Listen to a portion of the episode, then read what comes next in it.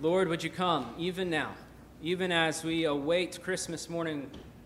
Lord, would you send your Holy Spirit to be amongst us now, to reveal to us in new ways your Son, Lord, the faithfulness which you have bestowed on us through him faithfulness to redeem and faithfulness to restore. And it's in, it's in his name that we pray. Amen. Amen. And be seated.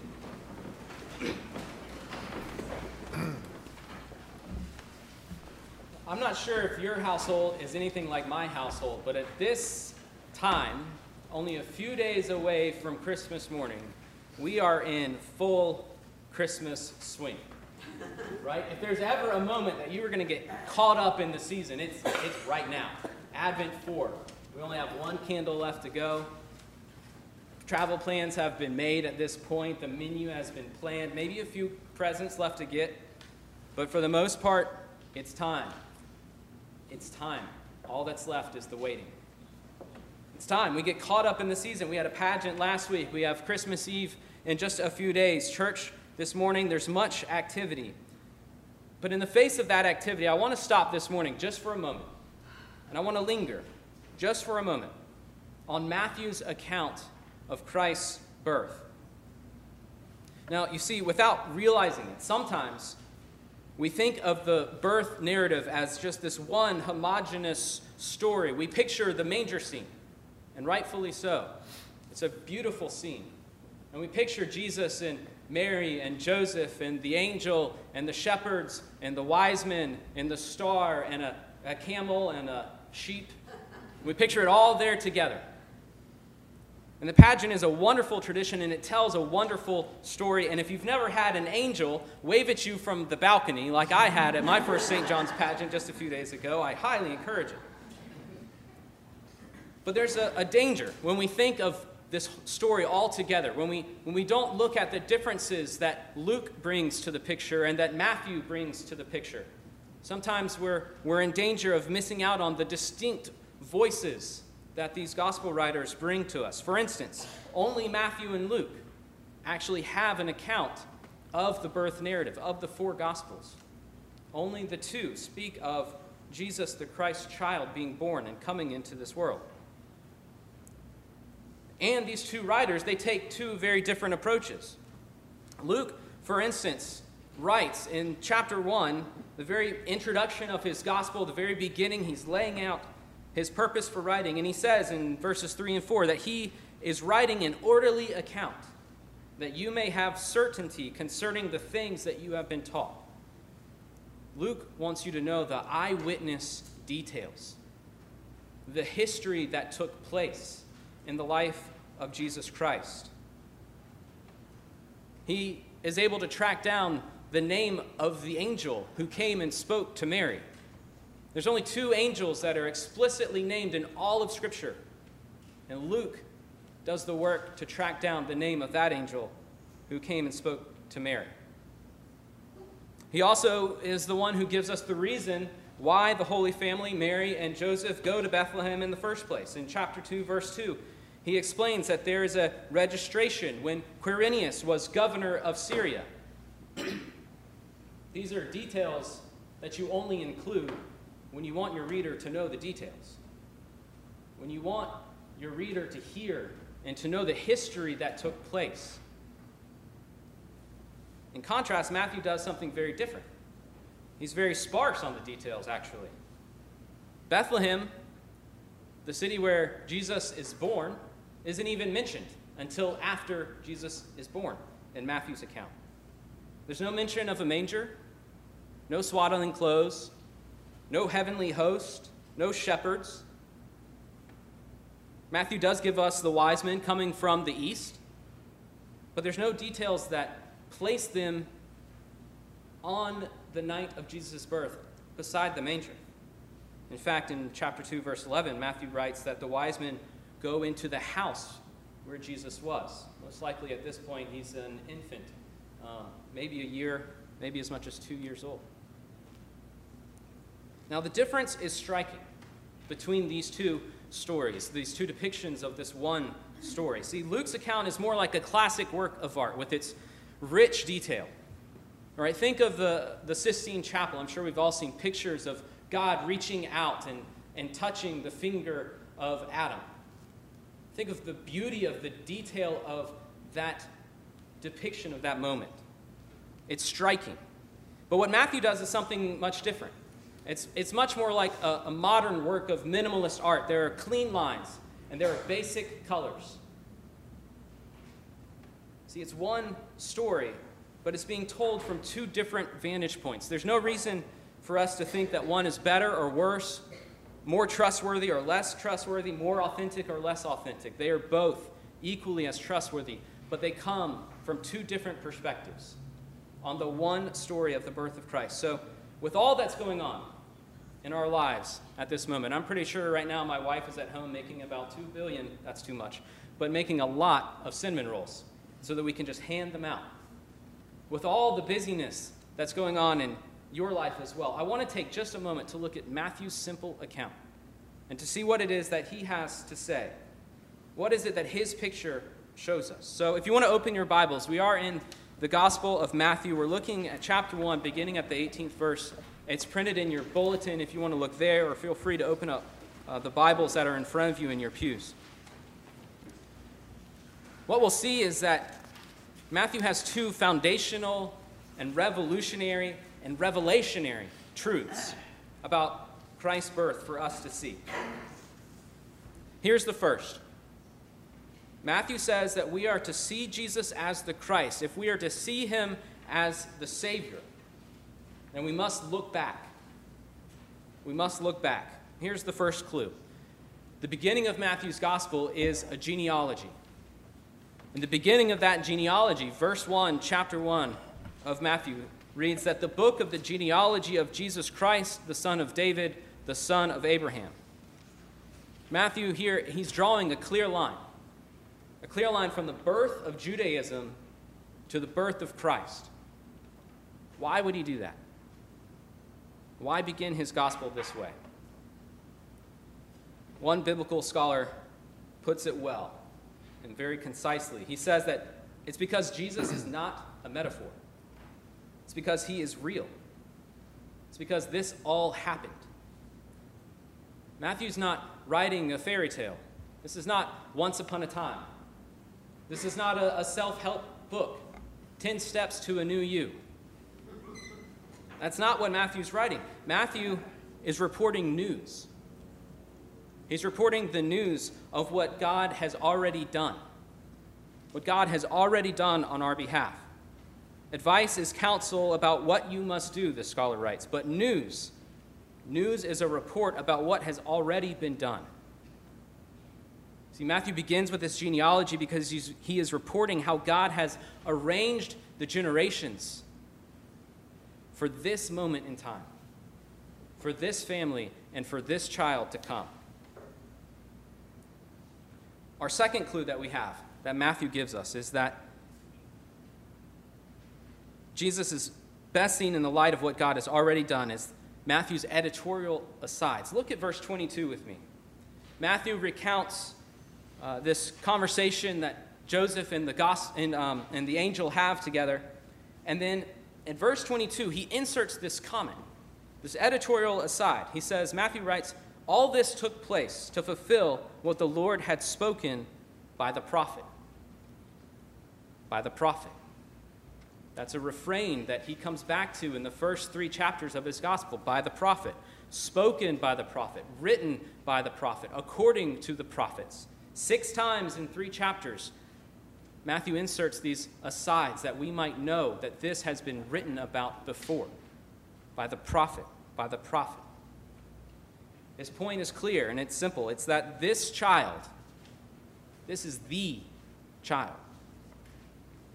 This is the child that the world has been waiting for. Our third clue comes when we look at what that prophet said here in verse 23. Behold, the virgin shall conceive and bear a son, and they shall call his name Emmanuel, which means God with us. God with us. Has a familiar ring to it. God tells Abraham in Genesis chapter 17, verse 7 when he makes an everlasting covenant with Abraham. He says, I promise to be God to you and to your offspring. God with us. He says to Isaac in Genesis 26, verse 3, I will be with you. God with us. He says to David in 2 Samuel, I have been with you wherever you went. God with us. And then we see it here in our account as the angel tells Joseph that God is with us again, except this time. This time it's different. This time, for that which is conceived in her is from the Holy Spirit.